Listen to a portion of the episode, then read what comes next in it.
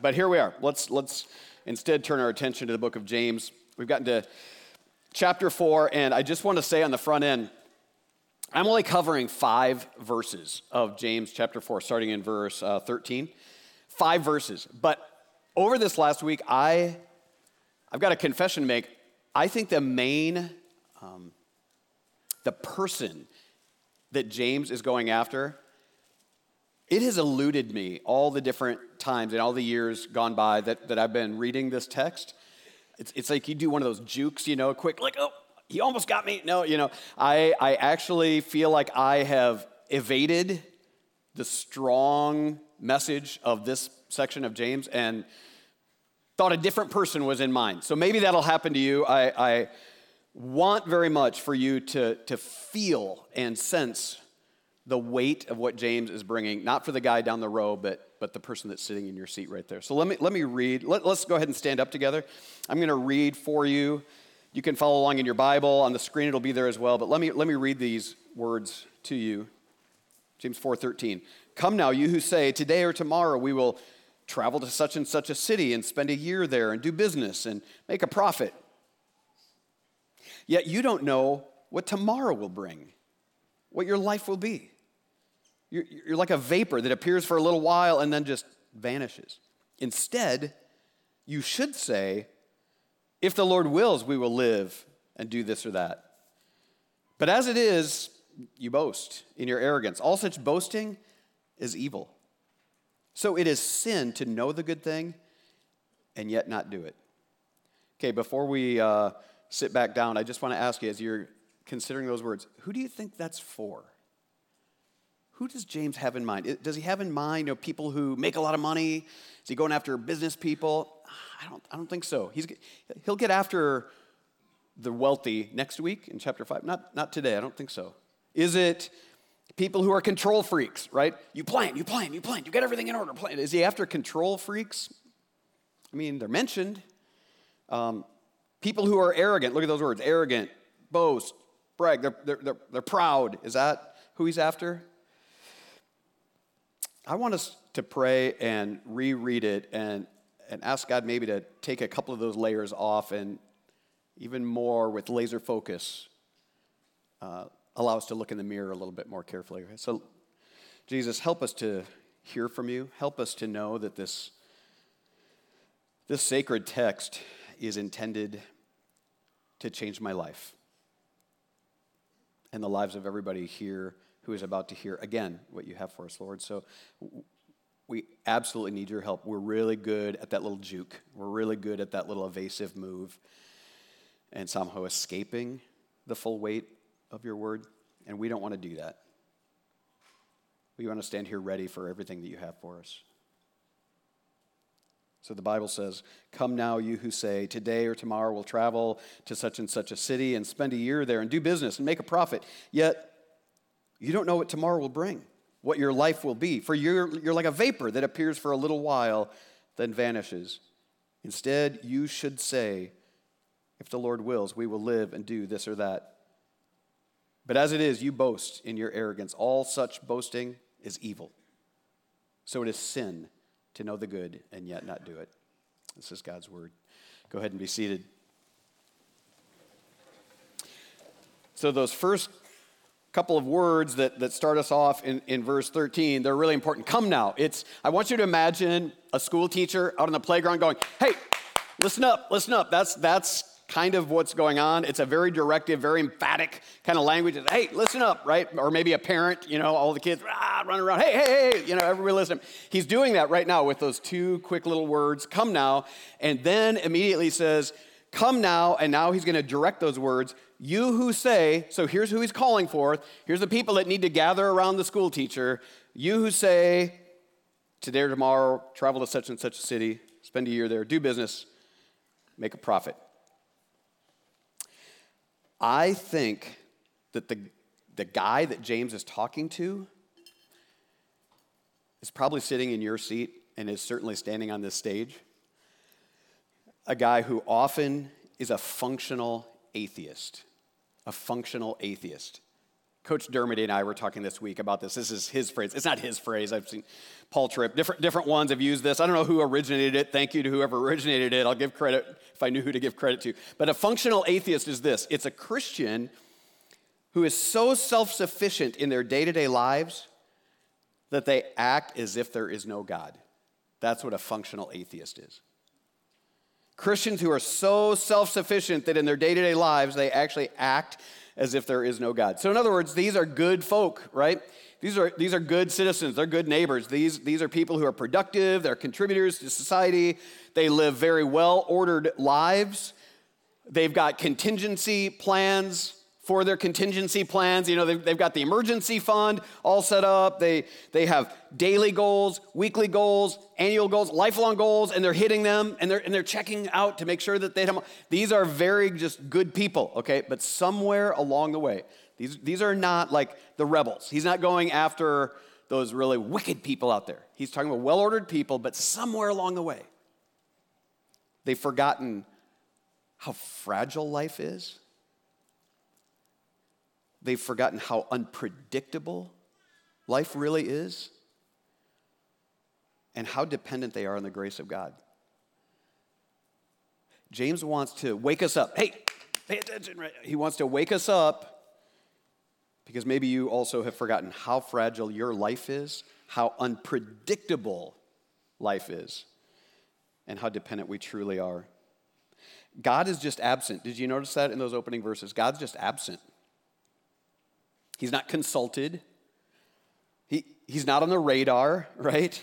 He's, you should be saying, he is, if the Lord's will, but, but God isn't part of the equation. You almost picture this, this thing, you know, a first century group of, of businessmen and women, and they're deciding, hey man, maybe they've unrolled their map of, of, you know the known world first century. Man if we could just get to smyrna you know we could do you know what? I, I hear there, there's a great need in huge market in ephesus. Let's go. Like they, they've got this whole plan. And they might even be christians and they've long forgotten that almost like the, the letter to the church in laodicea in revelation it's like jesus is standing outside the door. He's long since left their little circle and they don't even recognize he's like knocking hey anybody want to let me in? Not even in the room right? They're not even consulting jesus at all. He says, You should be saying, if the Lord wills, we will live. Even that phrase right there, you will live. Right? We learn from Acts 17, God gives to all people life and breath and everything else. The reason you're taking your next breath is because God is giving you that breath. So if the Lord wills, you will live, okay? And then you will, if you have life, do this or that or this or that city, whatever. So functional atheists skip those important four words if, if the Lord wills. So I want uh, Dr. James, uh, physician James, he's not actually a physician, but today he's going to be a physician. And he's going to be doing some prodding, some poking. So if you go to a doctor, maybe it's because you have an ailment, or maybe you're just going in for a checkup. Every now and then they'll say, Hey, tell me if this hurts. How about this? Does this hurt? Oh, yeah, that one, right? That's the way I, I, I feel that James is approaching this. So I, I, want you to be ready. As James goes through this text, I want you to be honest. Say, oh, yeah, okay, that one, that one hurt. Okay, that's, that's what we're going to do. And I hope all of you do hurt at some point. I hope he finds a tender spot. I've got them all over, right? First question that I have for the diagnosis when he pokes the first time and asks, Does this hurt? How do you think about your profits? How do you think about your profits? Not the Old Testament prophets. I'm talking about, you know, money, like profits, that kind of profits. That's the illustration that he uses. That's, that's why I start there. That's the illustration. We're going to go do this and that. Why? Because we want to make a, a profit. Now, God's not involved. I, I just want to make a profit. So, James uses that as his primary illustration of a functional atheist. As it turns out, so does Jesus. So we've talked a lot about the, the you know, comparing the book of James to the teachings of Jesus, especially the parables. Here's one more example of that in Luke chapter 12. Here's a parable that Jesus tells. If you got your Bible, you can turn there because you might want to keep a pencil in your hand as, as I read this out to you. In Luke chapter 12, starting verse 16, here's the parable. Jesus told them a parable A rich man's land was very productive, good, good citizen, very productive, okay? And he thought to himself, now that's really important. He's not praying, well, actually, he is praying, but he's praying to himself, okay? He's having a conversation with himself. So he thought to himself, and now from this point on, if you got a pencil and a Bible, start circling all the first person personal pronouns, okay? He thought to himself, what should I do since I don't have anywhere to store my crops? Oh, I will do this, he said. I'll tear down my barns and I'll build bigger ones and store all my grain and my goods there. right? It's just unbelievable. I've got so many circles I can barely read my words in my Bible. Then I'll say to myself, there it is again. He's having an internal conversation. There is no God that he's talking to. He's just having this chat with himself. Oh, sweet. You've got many goods stored up for many years. Take it easy. Eat, drink, enjoy yourself. But God said to him, You fool. This very night your life is demanded of you, and the things that you have prepared, whose will they be? That's how it is with the one who stores up treasure for himself. There's the key word. He stores up treasures for himself and is not rich toward God. Sinclair Ferguson, I love his treatment of this. He says, There is sub- such an obsession with this world that it's matched with an indifference to the world to come. There's such an obsession. Again, you can almost picture these people. Hey, this the map and how much and the you know the figures on the side and the margins or whatever. There's such an obsession with what's going on in this world that it, it, it leads to a complete indifference to the eternal world. I'm going to really poke now. Okay. We've got an interesting trend going on in our church family. So just I want to be careful because it's a tiny little trend. We're just talking about the last couple months. So that's not really a very good, you know, if you're an economist or something, that's not a very good track record to mark anything. But I just want to say here's what's going on in the last couple months. Our attendance has been skyrocketing. I mean, year over year and in two years, uh, just by the hundreds more people coming. Thank you. I'm glad. I'm glad you're here right now. Now, here's the reveal. In the same amount of time, our offerings have gone down. And I'm not even talking about offerings per capita, like per head. I'm talking about overall, just last couple months, down. Now, this isn't some juke again to all of a sudden, you know, plead for money, because actually, we're, by God's grace, we're doing well. You guys, we're just paid off our mortgage, we're debt free, like we're progressing. This isn't some, you know, conniving way to get you to. What I'm just saying is, as pastors, we're asking ourselves, oh man, I see those people coming through but are they being discipled toward Jesus? Is it possible that we're creating functional atheists who give a nod to Jesus and say, Yes, I believe, but actually aren't? I'm saying James and Jesus uses this very thing as one of the key barometers to say, Are you in alignment with God? Because functional atheists only talk to themselves and they only think about their profits. They don't, they're not thinking, oh, Lord, you've given me these gifts, you've given me these talents. And in fact, by some accident of latitude and longitude, I was born here to where I could have all these advantages as opposed to another latitude or longitude where I wouldn't have all. So, Lord, why? Why have you given me so much? It's a gift. And you recognize God, a functional atheist never asks, Oh, Lord, what would you have me do?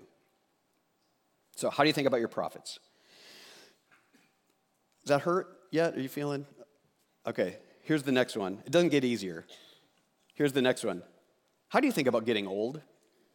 Says one of the oldest guys in the room, right? How do you think about getting old? So, James, back in, in, in James 4, in verse 14, says, Wait, you don't even know what tomorrow's gonna bring. You, you're like a vapor, appears for a little while and then vanishes. He's he's not being some kind of killjoy here.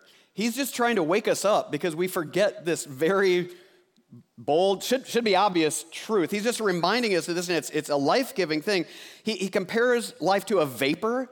Why? Because vapors appear and you can see it, and then all of a sudden it, it's ever changing, right? Vapors are always moving around, and then all of a sudden they get really thin and then they just vanish. That's actually a really great metaphor for your life and my life. It's there, you can see it, always changing, always in flux. Boy, that's getting thin, right? Barely holding on, and then tink, it's just gone, like it was never there. I'm glad that James is poking and prodding on this one because most of you here this morning are Americans, and the air that we're breathing in America right now, there's this strong wave of anti aging going on. It's not just a, a, a, worldview, it's an industry, this anti aging thing. As you start looking at studies, I just did a little scratch into the studies of it. We're way ahead of Western Europe and other, you know, countries like that in, in our fascination with not aging. So this last week, I was in the dentist, and uh, so I'm back, and I've got somebody, you know, with stuff in my mouth. But, but they've got on this little screen, they've got like the food channel or something like that, food channel going on. And one of the advertisements on the food channel that day was this woman, and uh, this middle aged woman, and she's going, I just love it that so many people think that I'm my daughter's sister instead of her mom. And then she went on to sell something. I actually don't even remember what she's selling because I was so thrown off by the whole thing. And my initial response was if she could have heard me, I wanted to say, Oh, actually, nobody's fooled. actually, I can tell you're the mom. And so I, maybe you're telling yourself. So that's the snotty part, but, but true. But anyway, um, but you know what? The second thing I wanted to scream at her, but I have stuff in my mouth. I wanted to, you know what? How about be thankful that your vapor is still intact and you get to be uh, along the ride with your adult daughter? How about not just saying, wow, look, look at, I've got enough health and enough vitality. I'm still here with my daughter. I thank God for that, right? Why not just accept the season of life and bless God and look up to God and say, man, I'm so glad. But listen, this isn't just a grandma issue. Like, that's been around for a long time. Middle aged women of a certain age not liking that, right? So we, we get that, that whole thing. I just saw an advertisement. That's still with us. You know what's even more twisted in our day, in your day? It's not only switched genders, but it's switched ages. Have you heard this, this new word? It's actually made it into the dictionary just this last year. Looks maxing. Looks maxing. One word. You're laughing. You've heard the word.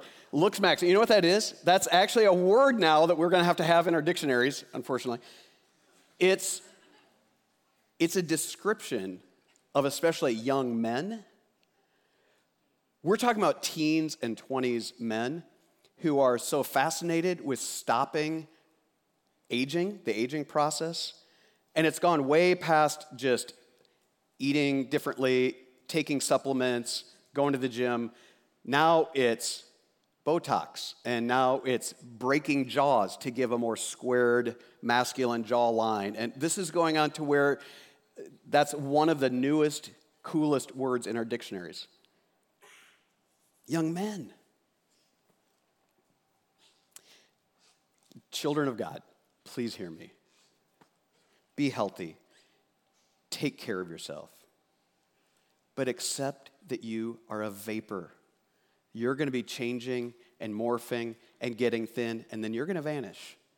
And if you would accept that, you would rest easier and you would be able to thank God for every breath. Because you know what? I know a lot of people who that vapor disappears way too prematurely. You know them as well. They're not here with this anymore, right? Way too suddenly, that vapor just disappeared, and we were all kind of unprepared for that. If you are still here today, if you're hearing my voice today, thank God. Here you are in whatever season you're at, and stop trying to change what the Creator has made you to be, the season that He's brought you into, because functional atheists defy the Creator's rhythm. They defy this idea of the vapor, right? They, they want to hold on and, and control. How do you think about getting old? If you haven't felt his prod yet, here's the next one. Do you pray? Do you pray? When I ask, do you pray, I don't mean, have you ever prayed? I don't mean even, do you every now and then occasionally pray? Here's what he says. Verse 15. Instead, you should be saying, Th- these are the words that should come out of your mouth. You should say, if the Lord wills, we will live and do this or that. But as it is, the fact that those words aren't coming out of your mouth, because I'm having to feed you words to say because you're not saying those, you boast in your arrogance, and all such boasting is evil. Evil. A prayerless life isn't just, I wish I did better, I should be better. It's arrogance, it's boasting, it's evil. Man, if, if I'm gutted by any one of these, well, I'm pretty much all, but this one really hit because this week I, I was planning, okay? I was planning exactly this text as I'm reading this. Well, I'm going to be taking Mark and I'm taking Jake each with me to Zambia in July. And excited about that. We're going to be training more church planters, and we get to do a ribbon cutting on a church out at that village where some of our doctors here were able to put a clinic. There's a church there, 300 people gathering with no building, just outside. We're going to help them put a little metal roof on a place so they can get, it's going to be awesome, awesome. So I'm planning, right? I've got airline tickets and uh, I'm trying to find a vehicle. And then, so I text my friend Jonathan in Zambia, okay? I text Jonathan because, I hey, Jonathan, the guest house that I normally would stay in in Lusaka before we head north, uh, they don't have any place for us to stay. Where would you suggest? Here was Jonathan's response to me. Here's the, here's the reply. Man, I love you Americans, always planning ahead. right? You're in February and you're thinking of July? Question mark. And this was the killer. I wish I could be more forward looking. And as I read that, I got the same stomach ache I just got again. I put my phone down. I was like, uh, uh, oh no, I wish I were more like you. No, don't learn that from me. Because you know what I do know is my Zambian friends are some of the most prayerful people that I know. So it's not, their things they're praying about aren't, is there a guest house available for me and my friends in July? Hasn't exactly hit their radar screen to be on their knees, you know, beseeching the Lord yet. See, they're going through a drought right now. It's supposed to be rainy season but it hasn't rained in weeks. All my friends' crops are dying in the fields. And they don't have barns just packed with future food. Whatever they grow that year is what they feed their families, and they're going through a drought. So I said to many of them, I've been trying to praying and praying, praying. Please join me in praying for rain. I said to Marjorie, who runs our, our Hope Center, I said, Have the rains come? And she said, No, they haven't. And then she said this, But God is in control whatever happens. That's my Zambian friends. Yeah, don't, no, Jonathan, don't learn how to plan. Teach me how to pray, right? Because functional atheists don't pray. they don't. Here's another text I, I, want you to note with me because, again, it shows how James is leaning back into Jesus' teaching. In Matthew chapter 6, Jesus also said, Therefore, you should pray like this. Remember, James, James said, You should say this. And now here's Jesus saying, Hey, you should pray like this. And it's the Lord's Prayer in Matthew 6, starting verse 9. If we all did this, if we just did what Jesus told us to do and prayed this prayer, it would be life changing. Our Father in heaven, stop. If you got up every day and spoke those four words, it would radically change your life. All of a sudden, you're actually saying, Oh, there's a God in heaven. I'm recognizing that you are there right now. I'm not going to step into this day as a functional atheist. God, you are my Father, and you are in heaven. Your name be honored as holy. I'm not going to step into this day trying to make much of me and my name. Lord, your name, I want it to be honored today as holy. Your kingdom come, your will be done on earth as it is in heaven. See, Lord, I'm still on this earth but somehow you've got heavenly purposes for my presence here on, the, on this earth. My vapor hasn't totally vanished yet. It's getting pretty thin, but it's still here. So, how, what do you want done on this earth because you've decided that in heaven? what, what is that today? Give us today our daily bread. Yeah, I know my pantry's full and my fridge is full, but actually, every breath you give me, I need it to live. I'm more dependent on you than I care to admit. So, Lord, I'm dependent on you. Forgive us our debts. And I'm going to list them right now. And there's more of them than, than I even have. But Lord, here's the way I've dishonored you. And I don't want to do that today. I want to step into today with a clean slate. As we have forgiven our debtors, oh man, I want to make clean slates out there as well. Help me to do that. Don't bring us into temptation. Deliver us from the evil one because we're stepping into a war zone and there's, there's really an enemy and he really wants to clobber me. So, will you surround me with your protection?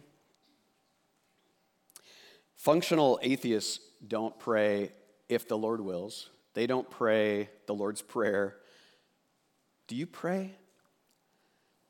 Veritas, if we just prayed through the Lord's Prayer every day, this place would be transformed, right? I believe that with all my heart. If I did and you did, and all of us together are just seeking the Lord, man. Okay, here's, here's the last, uh, arguably the most important question I've got for us from James. Are you ready to die? Are you ready to die? Psalm 34 says, Lord, make me aware of my end and, and the number of my days so that I will know how short lived I am. The reason the psalmist is having to pray that is because he's just like us and we don't think about the end. So he's praying, God, help me to be aware of that end because that will change my today. If I actually know and admit that I'm going to die? See, sometimes functional atheists function that way because they are atheists. Sometimes we function that way because we're really Christians and we just, man, we, we just get bad habits again. We just, we just on a bad path and, and we know better and we get there again. Th- that happens, but sometimes functional atheists function as atheists because they are. Now, I don't, I don't mean that you don't believe in God. It's just that your, your God doesn't have a capital G God, it's a little g. In fact, you could put a strike through that and insert your name. Because functional atheists have a God who lets me call all the shots. I don't actually ask God anything, I call the shots because I'm actually God. I, have created, it's called idolatry, right? I've created a God who sits idly by and just smiles and nods at me and actually pats me on the head every now and then because I'm just doing so great. And so I get his approval all the time. Now, unless I need him, now if I need him every now and then, I bump up against something that is off my pay grade. Now I need him to come, almost like you know a really good trained dog. Like I want that dog just to carry on and be out there. But the minute I need him, you know, I want him there. So maybe maybe your God is like that. Like you know, you carry on, but as soon as you need him, he better be there and he better do what you're asking him to do. Maybe that's the kind of God that you've created. A God who lets you go into heaven when you die. Why? Because you decided that people like me go to heaven. Not people like that, but people like me go to heaven. I always wondered why in James 4, the last verse seems so out of place. Verse 17. Verse 17 says, So it is sin to know the good and yet not do it? You know who he's talking to? The people who are like, I've heard this, I've heard this, I've heard this. I'll let you tell me again, and I'll show up next week and let you tell me again. He's saying, Wake up. James is saying, Come now. Don't think that you have somehow evaded the pressure to ask yourself the question Am I slipping back into bad habits? I'm really a Christian. I, I, I got some fine tuning to do. Or is this displaying you're actually not a Christian at all? And if that's true, I've got really good news for you. Really good news for you. Because here's what Jesus said in John chapter 10. This is glorious. In John chapter 10, Jesus said to you and to me, He said, I have come so that they may have life and have it in abundance. He's not some cosmic killjoy. He's like, no, no, no. I'm inviting you into real life, and that includes while you're still a vapor, while you're still anchored on this earth. I want to show you the kind of life that is truly abundant life not to mention what's to come.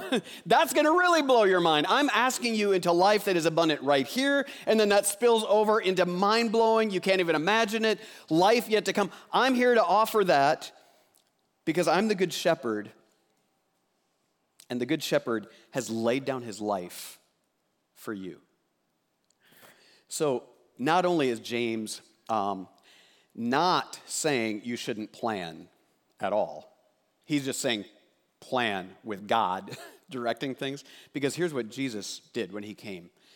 If you've read through any of the four Gospels, you'll hear him every now and then turn to his disciples and say, Hey, you guys, I'm heading to Jerusalem. I'm going not to this or that city, I'm going to that city. Right? Why was he going to that city? Why, even while he was traveling around Galilee and teaching and healing and preaching, why was he saying, I'm going to that city? Because when he got to that city, he was going to fall on his knees, open his hands to the Father, and say, Father, I don't want to go through the cross. I don't. Nevertheless, what? Not my will, but yours be done. If the Lord wills. Because Jesus also knew that the only way to open the gate of heaven for you and for me was by him going to the cross and then crushing death and rising again in victory. But all that very purposeful planning to get to Jerusalem, to fall on his knees and open his hands and say, Not my will, but yours, was so that you could look at your terrible life, your godless, atheist life, and all of a sudden hear his voice saying, Come now, right? I have come to give you life. And I'm not going to hold all that over your head because I took all that. Jesus saying, I took all that on the cross so that you could be entered into life. Do you believe that? Do you believe that? Because if you do believe that, it will radically change your life. It certainly will change your destiny. It will certainly change the way you think about your profits. It will certainly think about the way you think about aging, it will certainly think about the way you pray, right? Because the Good Shepherd has called you and you are ready to die. But even more, you're ready to live. So I'd love to pray this through with you. So will you, will you join me in prayer? Let's go ahead and stand up together.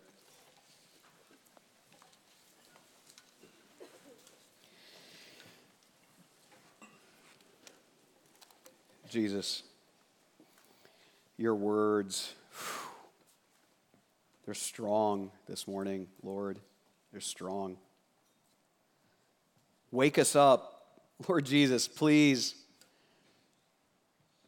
And I pray that salvation would come to many today who imagine that they know a God, but they're realizing now it's a God of their own making. It's got their fingerprints all over it. Oh, invite them into life that is truly life. And when we start thinking wrongly again about life on this earth and our mortality, just the stuff we have in our hands, oh, Jesus, change it all. Lord, change it all. Prepare us not only for heaven, but prepare us to live this vapor of a life that we have right here on earth with you right by our side.